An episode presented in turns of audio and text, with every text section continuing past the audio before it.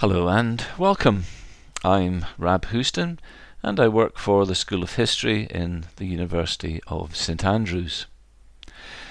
This podcast is one of my series about the history of British psychiatry since the time of the Renaissance. It's the third of four podcasts on mass media representations of both madness and psychiatry in the past. This podcast is simply entitled Film. One of the earliest film portrayals of psychiatry and the asylum is the German director Robert Wiene's The Cabinet of Dr. Caligari, first screened in 1920. The film weaves together an account of mania and delusion with a sinister portrayal of a psychiatrist and his asylum. Film buffs regard it as a classic. It represents very well the popularity of medicalized identities in cinema, portrayed in both patients and practitioners. Far better known is the film of Ken Kesey's novel One Flew Over the Cuckoo's Nest, which was first published in 1962. Kesey's novel was a scathing critique of the asylum as both an instrument and a symbol of society's many oppressions.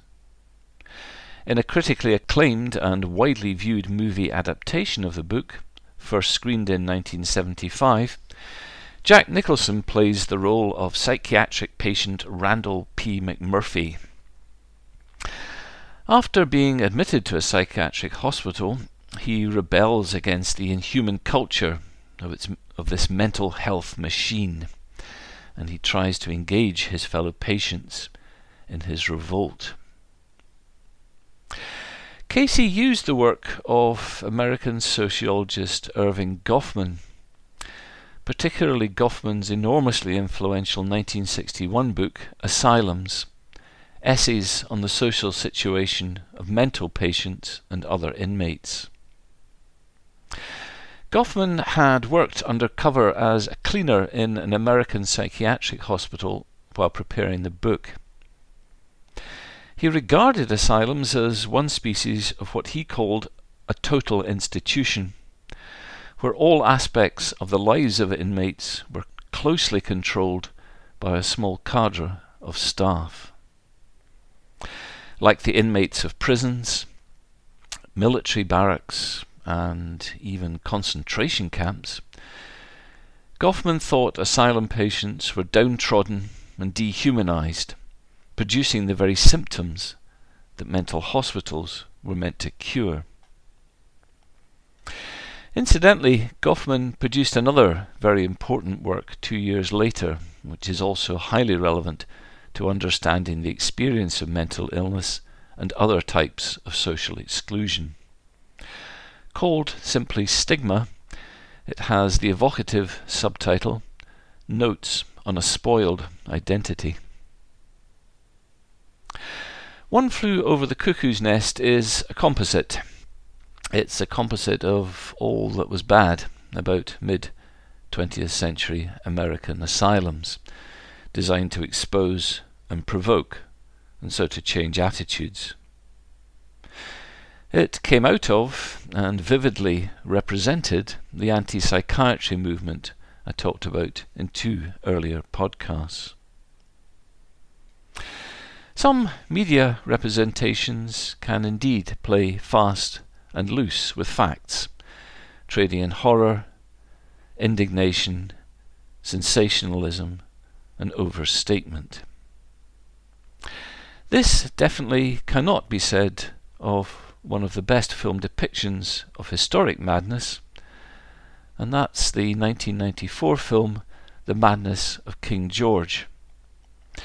Directed by Nicholas Hytner, adapted from the play by Alan Bennett, and starring Nigel Hawthorne and Helen Mirren.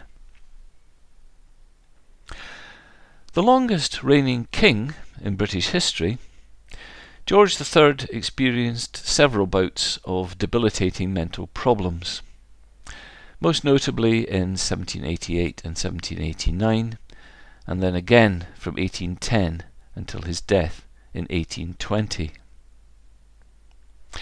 In a classic published study called George III and the Mad Business, first issued in 1969, mother and son team Ida Macalpine and Richard Hunter sought to debunk psychoanalytic and other psychogenic interpretations of George III's ailments. Instead, they proposed a rare metabolic condition called porphyria, which can cause anxiety, confusion, insomnia, and seizures. Alan Bennett relied on this theory when writing the original play and adapting it for film. Macalpine and Hunter's interpretation has been discredited more recently. Instead, I think most clinicians who've looked at this now favour a diagnosis of manic depression.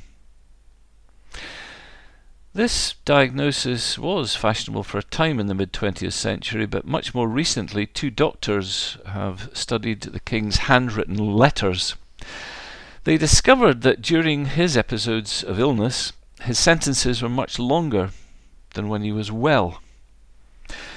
When he was in one of his manic phases, a sentence containing 400 words and eight verbs was not unusual.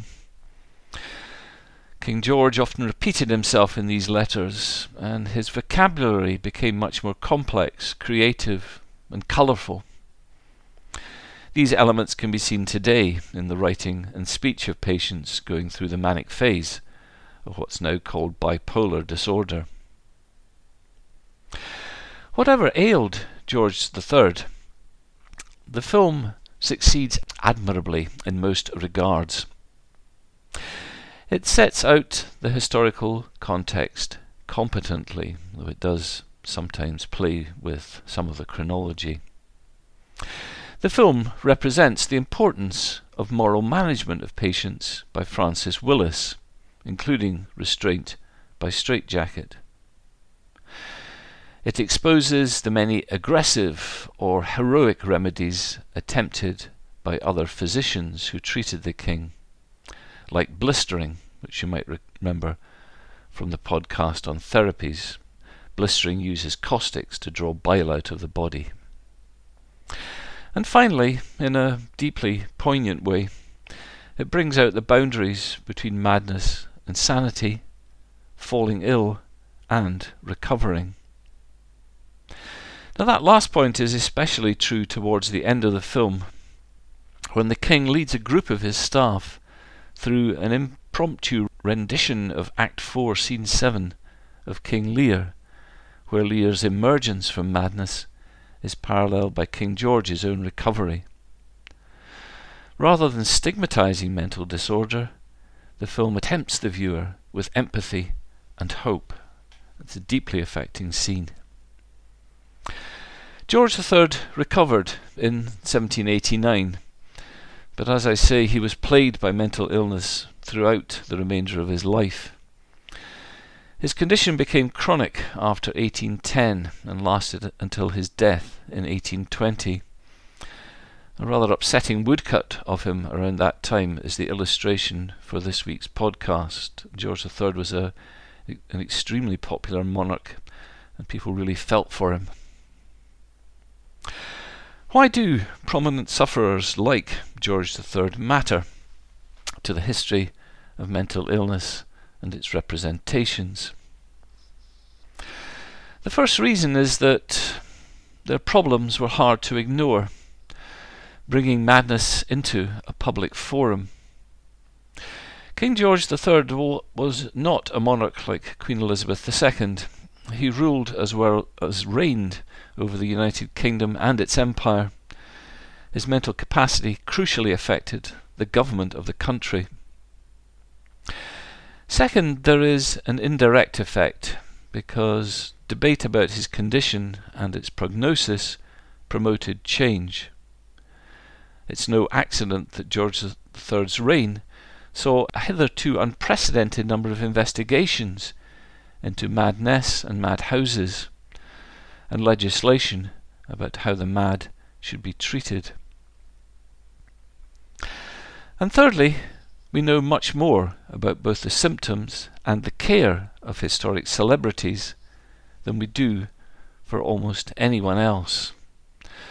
And that gives a unique set of insights into the kinds of mental disorders that existed and how they were dealt with.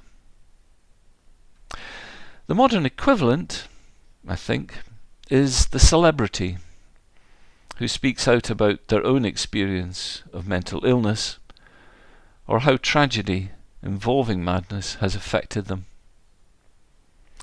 Two examples by way of conclusion to this podcast.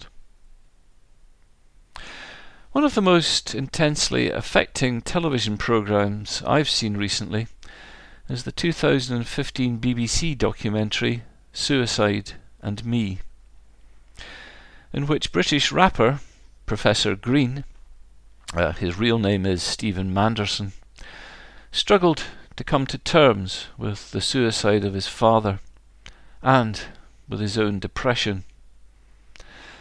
Like Amy Winehouse, Professor Green's songs are shot through with blackness. The other is the actor Stephen Fry, a prominent example of someone who, so to speak, came out as a manic depressive and who has been, since 2011, president of the important mental health charity Mind. In an award winning documentary, The Secret Life of the Manic Depressive, first screened in 2006, Fry first spoke publicly about living with manic depression, and so began a very valuable national conversation about mental health. In February 2016, he revisited his experience in another documentary, The Not So Secret Life of the Manic Depressive, 10 years on. In both films, he opened himself up. He vividly evoked his own hopes and fears, highs and lows, and those of fellow sufferers. Now, you might wonder is there a connection between Stephen Fry's obvious abilities as an actor and his mental health? Only he can say. However, next time I am going to talk in general terms about the link between madness and creativity. I hope you'll join me for that podcast.